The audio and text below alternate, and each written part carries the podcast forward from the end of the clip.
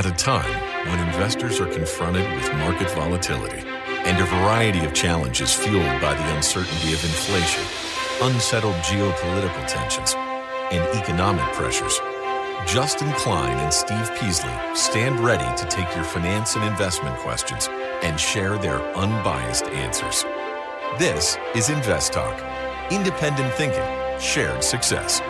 Invest Talk is made possible by KPP Financial, a registered investment advisor firm serving clients throughout the United States. The clarity for your path forward starts now. Here is KPP Chief Executive Officer, Financial Advisor, Justin Klein. Good afternoon, fellow investors, and welcome back to Invest Talk. This is our Monday, September 25th, 2023 edition. I'm Justin Klein, and I'm excited for this hour with you to help guide you through this these challenging times. We have energy prices reasserting our, themselves the upside, as well as interest rates. And the market has been a bit volatile the last couple of months. If you understand seasonality, that is to be expected. And this is a, this is a time where it's even more important to be focused on your long-term goals and your long-term strategy. Not get caught up in the minutia of what's happened the last week or the last month. It's more about broader trends, medium to long-term trends. Even though short-term there can be volatility. And so today is a day to refocus, refocus on the facts on the ground, not the narratives that you see that try to get you to click on something on the internet, whether that's social media or some other website. It's not about the narratives that the media wants to spin. You know, they always spin something around the the markets. You know, markets were up because of X, Y, and Z. Oftentimes, the markets are up for very different reasons than some headline number. And so, our goal here is to unpack the useful data and give you some unbiased perspective developed with over 20 years of investment experience. So, we're going to talk about the market ex- uh, performance. We're going to run down some show topics, and we are going to get to callers. And we're going to do that right now. Get to our first one at 888 chart. Hi, Stephen Justin. Uh, my name is Bijan. I'm uh, listening for a few months. I had a quick question about Jet ETF. Is it possible that airline ETF is going to see gains in the coming maybe a year? Yeah, looking forward to your answer. Thank you for your time. All right, looking at JETS, and this is the US Global Jets ETF. And as you would imagine by the name, this is getting exposure to the airline industry. The top holdings are Southwest, Delta, United Airlines, Sun Country Airlines, SkyWest, Alaska Air, Hawaiian Airlines, Allegiant, and Air Canada. Those are the top 10 names, and about 50 holdings overall, but 58% are in those top 10. So this is or 58% of the assets, let's say on the top 10. And this has rolled over pretty hard. It peaked around 22.50 in mid-July. Now we are at $17.10 at the close today, down 7 cents. And historically, airlines are not great businesses. They really aren't. Now Southwest is probably the most consistent out of all of them. That's why it is the largest holding here in this uh, particular ETF. But still, its return on equity is not that great. Remember, this is a highly capital intensive business. Planes are worth millions and millions of dollars, and they tend to have a lot of them. So their fleet are worth billions. they have to pay gate fees to the airports.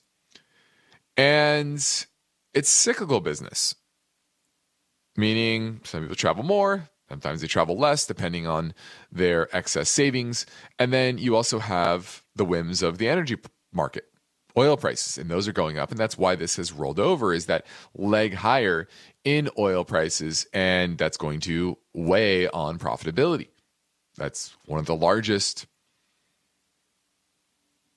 one of the largest inputs into their operation are, energy prices. And then their workers. They're largely unionized. Think of the pilots union. And we're having strikes with UAW, the Hollywood writers, etc. And just historically, this is not a great business. Once again, Southwest is one of the best ones, and historically, its return on equity has been high single digits. Now it's at 5.4%. It's just not a great business to be in. And the technicals are now very poor. So I'm passing on Jets. I think there's much better opportunities out there in the marketplace. All right, now my focus point today looks in the story behind this headline. 10 year Treasury yields hit, high, the highest level since 2007. This happened last week, and guess what? It happened again today. And we're going to touch on the economic data that may be driving that, as well as the broader broader implications of whether we might be near a peak in rates, at least near term. We also have some voice bank questions. One was regarding Nike and Roth IRAs. I want to touch a bit on oil prices and how you know we're approaching $100 a barrel again.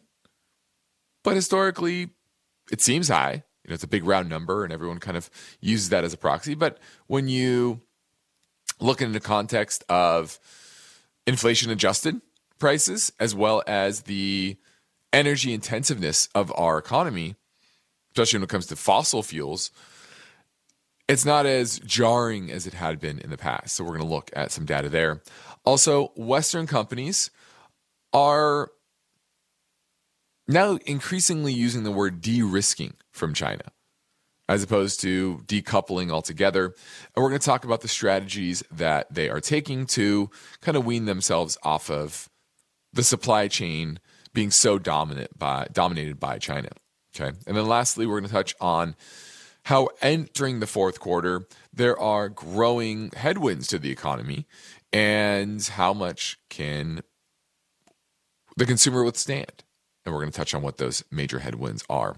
Also, a perspective today in regards to credit cards. When were they invented?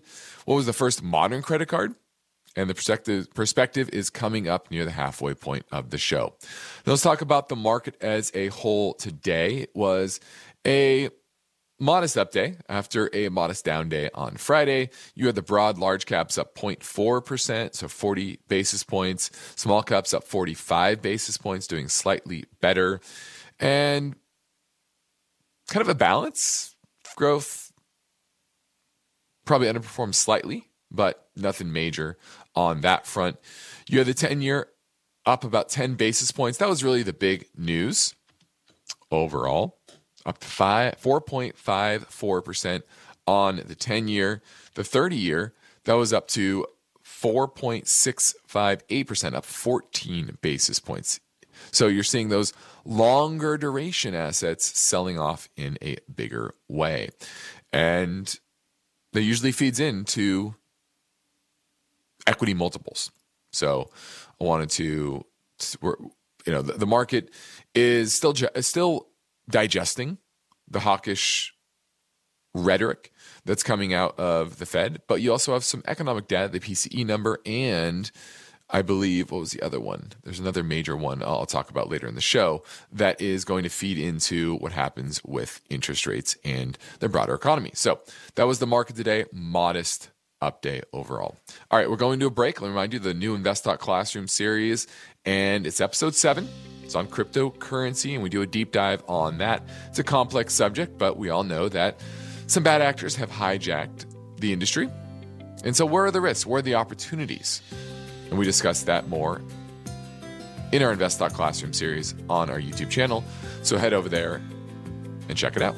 Now, my phone lines are open waiting for your questions at 888 99 chart. Justin Klein talks about the KPP Financial Premium Newsletter. I want to remind you that this is a time where you probably need some guidance and you're tuning in to try to get our view of the markets. And we only have an hour here, and, and sometimes the way I distill each day can be maybe not enough, maybe not enough time. And so our premium newsletter is a great tool for especially newer investors trying to learn some things. The KPP Financial Premium Newsletter comes to your mailbox every Saturday. Learn how to analyze the market, learn what the economic numbers mean, learn how to manage a portfolio, maybe get an idea of what are good companies to be at least looking at. Maybe you don't buy it today, but you should always have a watch list of companies that, hey, these are interesting, these have good businesses. And if they get the right price, maybe I should buy them. So our newsletter is a great tool for that. Subscribe anytime at investtalk.com.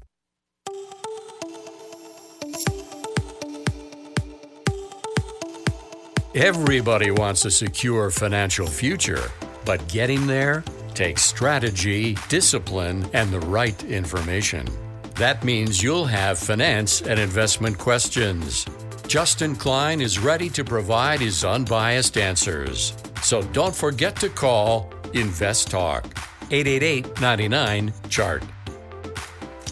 Now, my main focus point today looks into the story behind this headline. The 10 year Treasury yield is at its highest level since 2007, and that was on the back of Moody's, the ratings agency, that said today that a government shutdown will be credit negative for the country as a whole. So, obviously, that.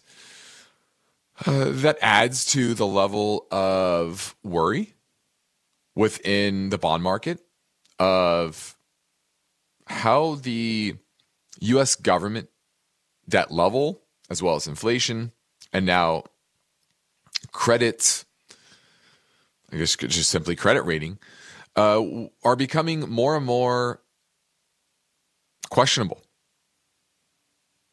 You know, it used to be, hey, we had a vibrant economy, inflation was relatively in check. You know, I'm thinking pre-pandemic levels, and the U.S. government, while not as great as it had been 30 years ago, is was still on solid footing.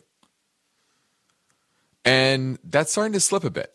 And so it's not one thing I think that is worrying the bond market, it's a confluence of factors. And then you add on top of that the Fed saying we're going to likely remain higher for longer.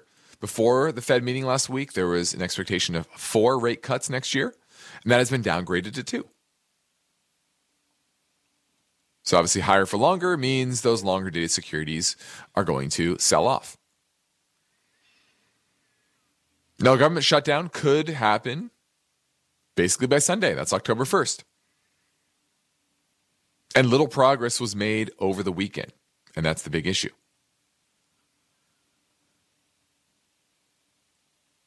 And what's interesting is that one side's not blaming the other at this point. The Republicans are blaming themselves. Right? Matt Gaetz is, came out and said, hey, this is the Republicans' part uh, problem. We didn't pass the bill. And so what you're seeing is the extremes, there's extremes on both sides of the aisle. And both, in many instances, depending on the topic, are willing to kind of hold the more centrist part of whatever wing they're working with kind of hostage. And that's what you're seeing now. And that makes getting things done a bit harder. And that's the political situation that we are dealing with today. Now, we also have some economic data coming in from the housing sector. We also have the Fed's favorite inflation gauge, which is the Personal Consumer Expenditure Price Index, the PCE index. So, what the core number will come in at will certainly be watched by the Fed. Remember, that's Friday. So, you may not get a whole lot of fireworks coming up for the rest of the week. Although, tomorrow, let's see, let's see what the calendar looks like for the rest of the week. Tomorrow, you do have that new home sales number, single family home sales. You have the Fed, Richmond Fed Manufacturing Index. That'll be interesting to see how that comes in. And then Wednesday, you have durable goods orders. So, how willing are consumers to go out and spend on big ticket items, things that last over a year, not just food and clothing, but you know, big ticket items, new furniture, new appliances, new cars. Then Thursday, we have initial jobless claims once again. That'll be interesting as that hit a the lowest level since January last week. You have the real GDP number quarter over quarter. Now that's for the second quarter. It's kind of pointless because it's so backwards looking, but it will be talked about. Then we have pending home sales, so current existing homes. That'll be big as well. You have total vehicle sales coming out on Thursday. And then once again, Friday is that PCE number, and that will be watched as well as consumer sentiment. So big after last week was, although we had the Fed meeting, was a, a light week for economic data. This will be a very, very busy week for economic data. We'll know a lot more about where the economy is headed going into the fourth quarter by the end of the month and end of the quarter and end of the uh, end of the week. So, uh, very interesting to see how that plays out. Now we're going to a quick break. Please remember that you can call anytime, leave your questions on the InvestTalk voice bank, or if you're listening via the live stream or an AM 1220 radio in the Silicon Valley area, you can call right now at 888 99 chart.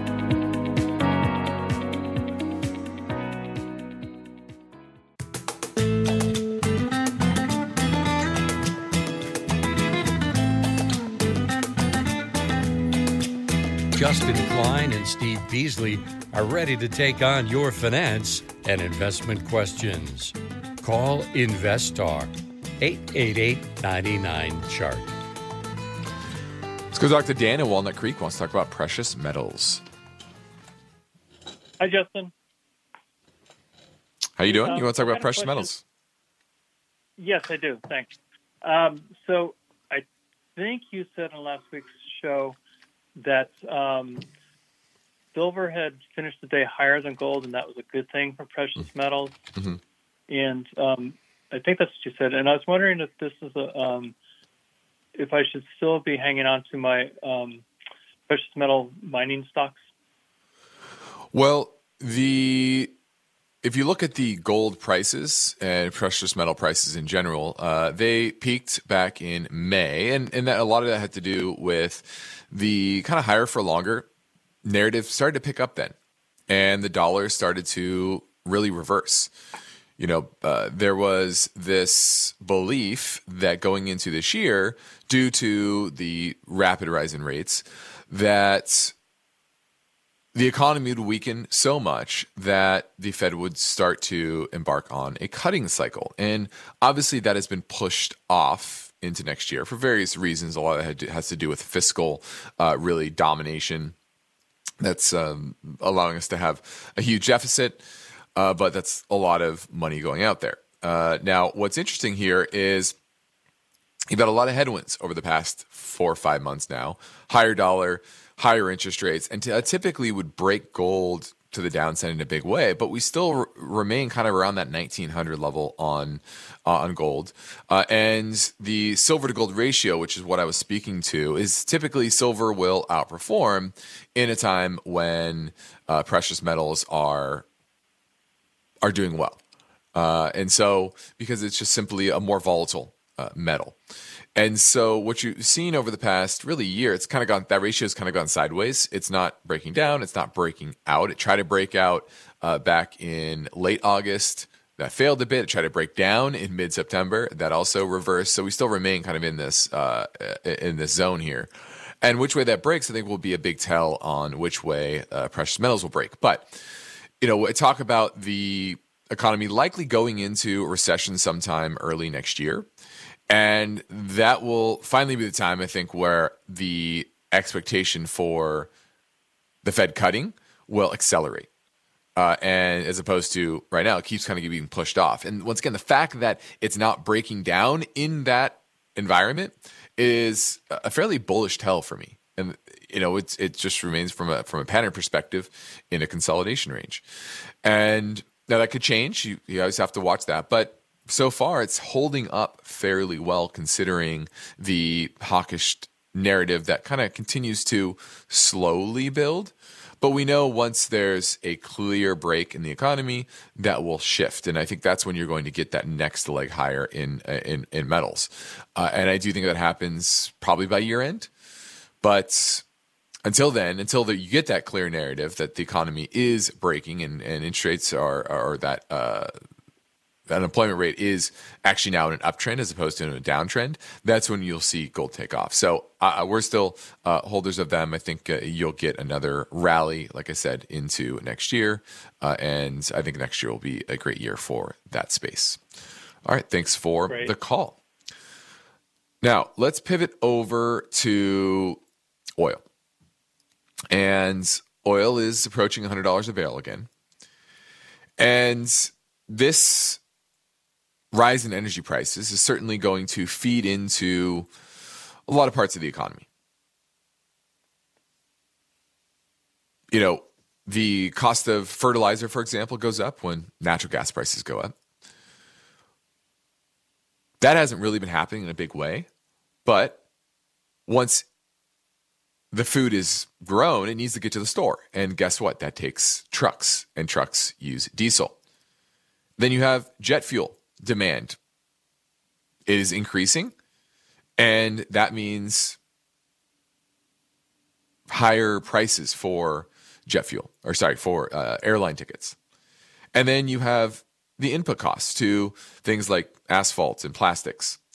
Now, that will broadly feed into inflation. Now, the Fed typically excludes food and energy itself, but once again, those things feed in to other aspects of the economy. And now, investors and economists compare the current moment to previous periods, and it it said you know many times higher oil prices actually tip the economy into a recession. And it's not just about the exact price; it's the acceleration in price over a short period of time. Now, so far, gas is up 25% since the start of the year after being obviously down last year. And economists are fearing that this will push people to spend less on restaurants, travel, etc. And, and that's to be expected. That's in a lot of ways, higher energy prices is deflationary in the medium term. Short term, it's inflationary, but medium term, it tends to be deflationary because of diverting dollars to the bare necessities, which is energy prices. Now, inflation adjusted prices are similarly similarly higher than today's levels uh, back in 1979, 1981. And gas actually peaked the highest level in 2008, June 2008, at $5.71, $5.71, excuse me, per gallon. Now we're at 388. So oil's been much higher in the past. And so it's definitely a worry, but it's not to a level that is in and of itself going to push us into recession. But certainly with other things could get us there. All right, now in the invest, next, next Invest Talk, we'll look into the story behind this question. Why do bond yields keep rising? That story tomorrow, but for now, I'm ready to take your calls at 888 99 chart. At this point, I think almost everyone has heard how generative AI promises to bring us to the next industrial revolution. AI is already shaping society with an impact on daily life that echoes the transformative significance of electricity or the internet. As we take steps to embrace the potential of generative AI, we need to remain vigilant with regard to its exploitability. This is where HackerOne comes in.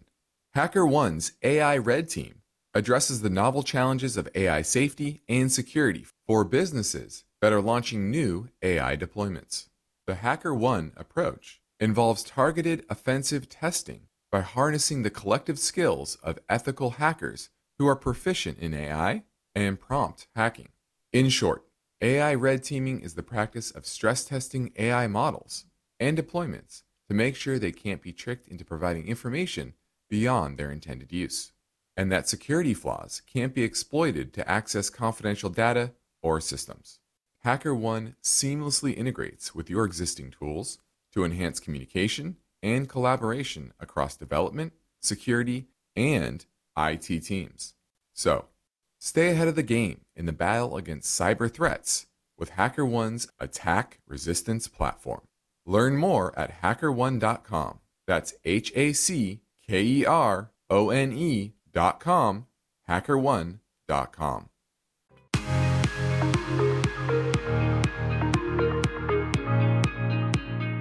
You're building your financial future, but you must have finance and investment questions. Justin Klein and Steve Peasley are ready to provide their unbiased answers. So don't forget to call Invest Talk 888 99 Chart. Hey, Steve Justin. This is Rohan from San Francisco. I had a quick question about uh, the stock Nike, NKE. I have been looking at this stock for quite some time. It's been on my watch list, and it's come to a point where I am looking to buy to start a position. Uh, I'm looking for a long term, you know, three to five years play. Uh, $90 is uh, around where I want to buy it. And so I just wanted to get your guys' thoughts on on that stock and, you know, what are the near term or long term uh, outlook for it, and then what uh, what are the good entry points in your opinion? Thank you. Have a good day. Bye. All right, I believe I had a call last week about Nike, and I'll give you the same sentiments, which is uh, you have a CFO. This is one of the biggest red flags that I see in decisions to uh, who's who's becoming CEO or COO, and if you ever have a CFO elevate to the level of CEO or COO, I see that as a problem. I typically see that as a problem because they look at the they look at the company through the lens of simply the balance sheet, simply efficiency, and a lot of times that can be very good in the short term. But long term, there's typically it typically means that they're taking their eye off of qualitative qualitative uh, considerations. And everything is turned into quantitative. And we know there's a balance. There's a balance. For example marketing. You invest in marketing you don't know exactly what the what the payoff will be what the exact roi is. Now sometimes you do especially with online marketing. But for example big spending on uh, giant campaigns, changing the look and feel of marketing, the direction of marketing in general. Doing things that make consumers wonder and get excited about a particular brand. Oftentimes, a CFO is going to quash that because it doesn't have clear clear numbers behind it that play out in the near term. Often those are long-term payoffs. And so I think that's what's happening here at Nike. They're not innovating. You have the problems in China that are manifesting in lower sales and simply headwinds there. And the former CFO is now the COO. So, my issue is what is the catalyst that's going to drive this company back up? They made a bunch of money during the pandemic. People had money and they spent on physical goods. And people love Nikes. They love Air Force Ones and Jordans, even the Blazers that were invented in, I believe, the 70s. Those are hot now. But what's the latest? What's the last Nike shoe that anyone can remember that was brand new and super exciting? That everybody loved. I don't know. Our latest LeBrons. Yeah, I play basketball, so I, I see all the the new shoes that come out. I, I wear the the LeBron twenties. So when I play, and they're good shoes. They're very good shoes. They're probably one of the best shoes that they've made since some of the Kobe's but it's not really moving the needle. And then you have competitors like On Running and Hoka. Those are two that are growing a lot better and taking some of the market share in the casual and the, the, the running side of, of the business. So I just see there's a lot of headwinds here. Technicals are very poor. And it's still trading at a pretty elevated multiple. Talking about high 20s multiple for something whose earnings are negative 27% year over year last quarter. Revenues are only at 5%. I think it's headed lower. 75 is my number. That's where it starts getting interesting. But until then, I'm passing on Nike. All right, let's go to Brian in Charlotte. Wants to talk about MLPs. Uh, Justin. Yeah. Okay, great. Uh, thanks for taking my call. Sure. I uh, I had a question. I've recently become in charge of my uh, elderly mother's portfolio, mm-hmm. and it's a heavily uh, income based portfolio. Mm-hmm. my question was, what is your thoughts on uh, MLPs, the master uh, limited partnership, that side of income producing, and maybe if I can give you a particular stock, I'd really like your opinion on it. Sure. Let's let's hear that one stock, and then I'll give you a broad overview of the space. Great, thanks. That would be a ticker symbol E EPD Enterprise mm. Product Partners. Yeah, this is uh, I believe now one of the largest or the largest uh, e- MLP uh, that's that's still out there. Some of them have uh, there were some tax law changes a couple of years ago. I believe it was during the um, the Trump tax cuts that changed how MLPs were were were taxed, and and some of them no longer became MLPs. And I, now I think uh, EPD is still one of the largest, uh, and it's it's it's solid. It's good. I have no problem with it in and of itself. Now let me ask you this: Are these typical are these accounts that are they're tax deferred or are they taxable accounts? Meaning, are they IRAs or Roth IRAs or are these taxable accounts? Uh, this is a, in a rollover IRA, so I believe it's a tax deferred account.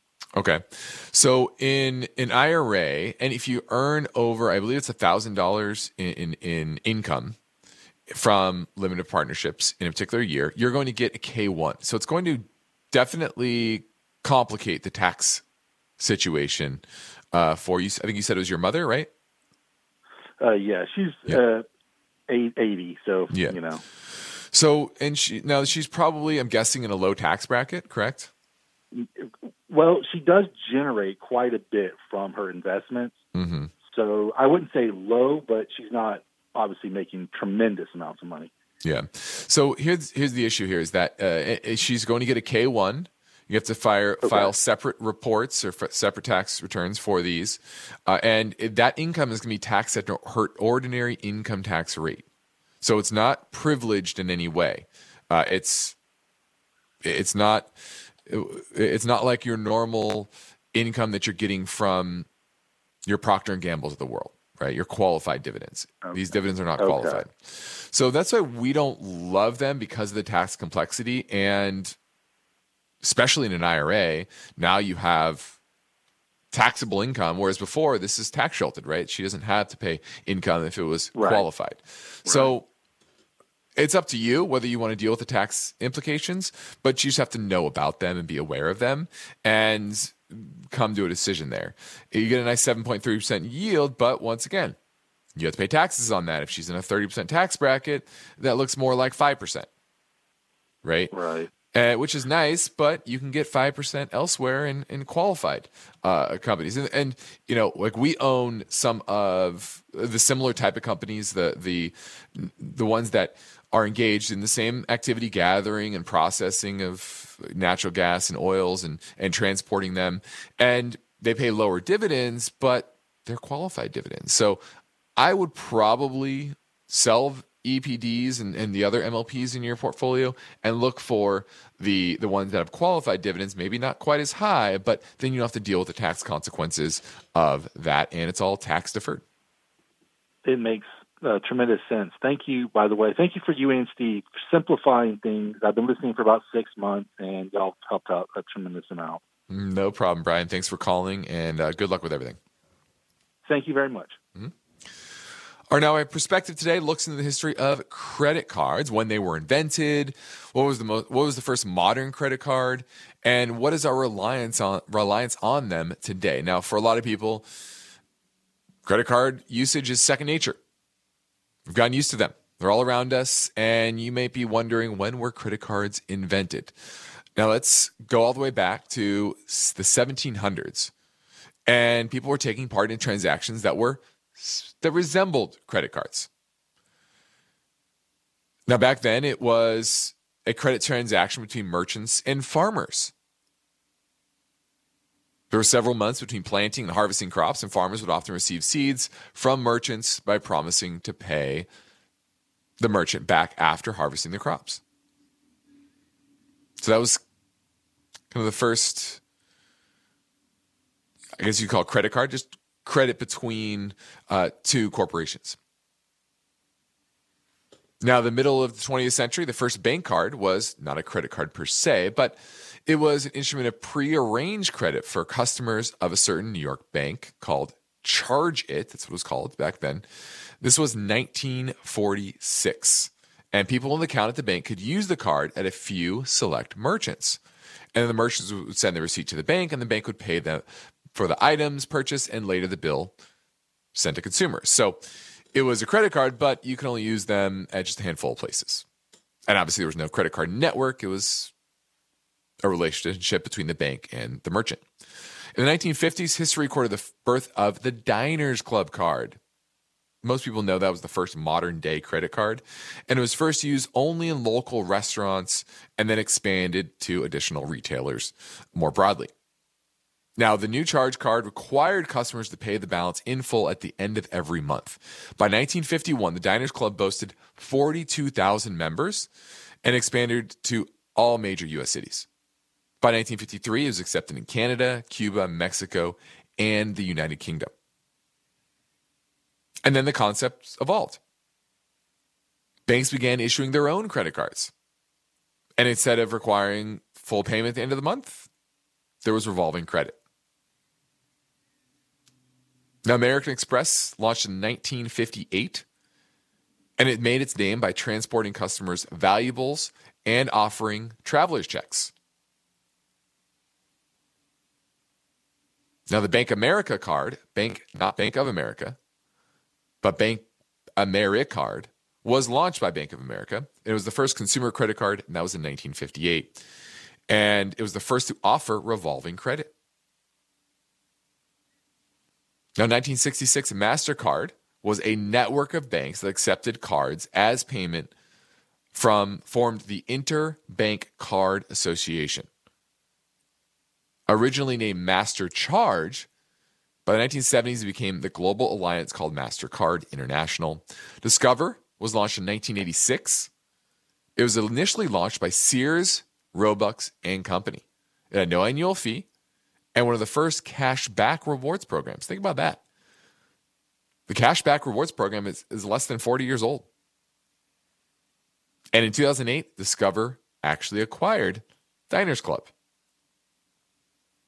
Now, as of today, the Federal Reserve Bank of New York Center for Microeconomic Data issued its quarterly report on household debt and credit.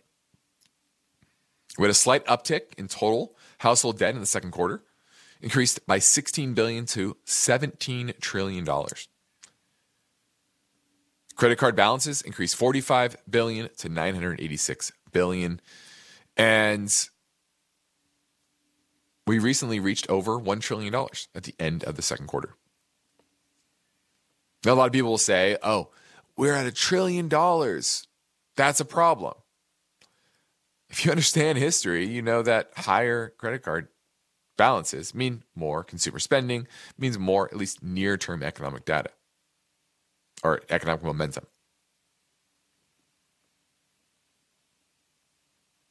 Now, aggregate limits on credit card accounts increased nine billion by nine billion dollars, and now stands at 4.6 trillion.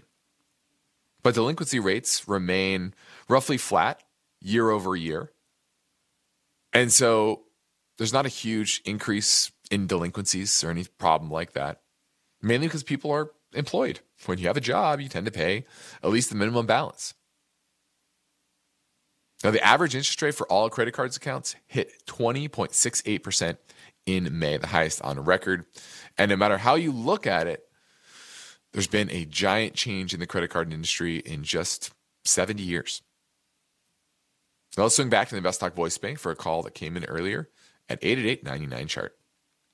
Hello, guys. I have a question. Um, for a Roth IRA, I know after the five years of having the account open, you can go ahead and um, withdraw your actual investment. But I was wondering if you have dividend stocks within that profile, when you receive those dividends after five years, can you also withdraw those? Thank you. No, the dividends are considered gains on the investment. All investments have two two return uh, components that you can have: capital gains or income of some sort. And so it's just considered part of that return profile. Just because it's income doesn't mean that uh, it changes anything. Remember, most of the returns that come from equities actually come from income, uh, from those dividends. So, yeah, don't think that that changes how much you can take out of your Roth IRA. All right, this is Invest Talk. I'm Justin Klein. We have one goal each and every weekday, and that's to help you achieve your own version of financial freedom. And our work continues after this final break. So get your questions in now at 888 99 Chart.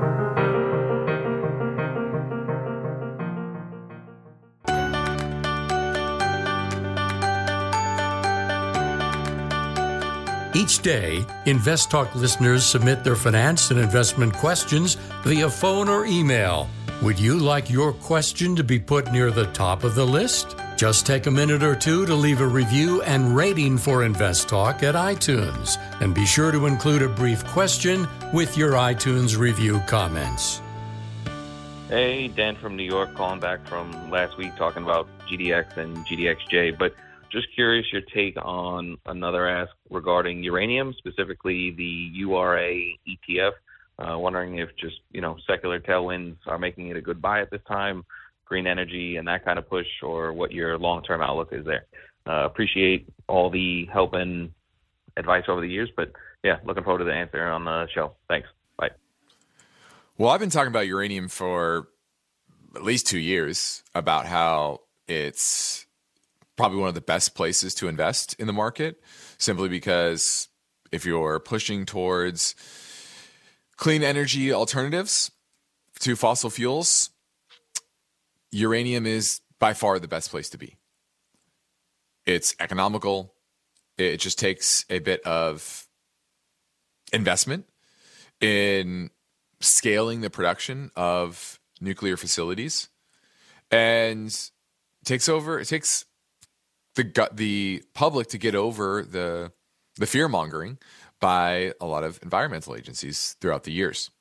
And there's a lot of plants that have been shut down throughout the world, and with the higher cost of energy, well, fossil fuels, it's they, they've been reopening them, and then China's opening dozens and dozens of them because they see the health havoc that their coal factories have put on their population or have inflicted on their population. And so the demand for uranium is only going to go up. And I think it was the EU who recently classified nuclear as green. And if you actually understand the science, there's really no way to get to climate goals in a reasonable amount of time without drastically developing and investing in a nuclear fleet. It's not going to work if you're just putting up solar panels and wind farms. And most hydroelectric dams have been put up in anywhere that they can be put up without creating major environmental damage. So nuclear is clearly the, the way to go and, and the trends within society are pushing that way. And post Fukushima, there was a lot of there were a lot of plants or, or uh, mining facilities that were shut down, and so now you have a deficit. And URA and uranium is just taking off. It's finally breaking out, and I think there's a long way to go. Now it's a bit overbought right now, so you might get more of a pullback at some point, and then by, by year end. But to me, that's a pullback to buy. So, yeah, as I've been saying for two plus years, uranium is a great place to be. All right, let's touch a bit lastly on how Western com- companies are trying to de-risk from China, and they're they're not using the word decoupling anymore because it's not about getting out of China completely. But what a lot of companies are starting to do is make their China operation service China, meaning, hey, We still we have we have Chinese production and we have a lot of Chinese demand. Let's just have those operations fuel the demand within China. And longer term, companies are pushing to invest elsewhere. A report that by the European Chamber of Commerce said found that 11% of European businesses surveyed had already relocated investment out of China, while 22% had decided or were considering such a shift. And the first time since 2016, less than half of respondents plan to expand their operation within China this year. And here in America, the American Chamber of Commerce found that 12% of US groups surveyed were considering relocating their sourcing outside of China, with another 12% already doing so. Now, the issue is that a lot of people, a lot of companies don't have alternatives to China, so it's going to take a while for companies to build out that production. But clearly, the plans are moving this way. And what a lot of companies are doing are what we call China plus one. They're keeping their China production, but diversifying it out of the country, additional investment. And that's why China's economy is slowing so dramatically because the foreign direct investment is slowing to a trickle. And their economy is reliant on investment, both internally and externally. So that's the trends you're seeing, and that's uh, it's going to take a while, but I don't think it's going anywhere. All right, I'm Justin Klein. This completes another Invest Talk program. Steve Peasley and I thank you for listening, and we encourage you to tell your friends and family about our free podcast downloads, which you can find anytime at iTunes, Spotify, or Google Play, and be sure to rate and review on iTunes as well. And we have now achieved more than 55.8 million downloads since it all began. Independent thinking, shared success. This is Invest Talk. Good night.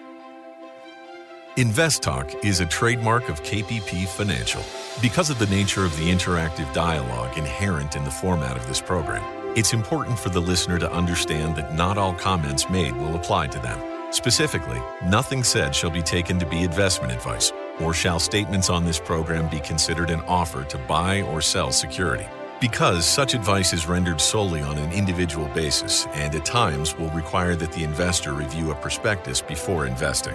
Invest Talk is a copyrighted program of Klein, Pavlis, and Peasley Financial, a registered investment advisor firm which retains all rights. For more information regarding KPP's investment advisors, call 1 800 557 5461. Steve Peasley is president, and Justin Klein is chief executive officer of Klein, Pavlis, and Peasley Financial. Thank you for listening, and your comments and questions are welcome on our 24 hour listener line at 888 99 Chart.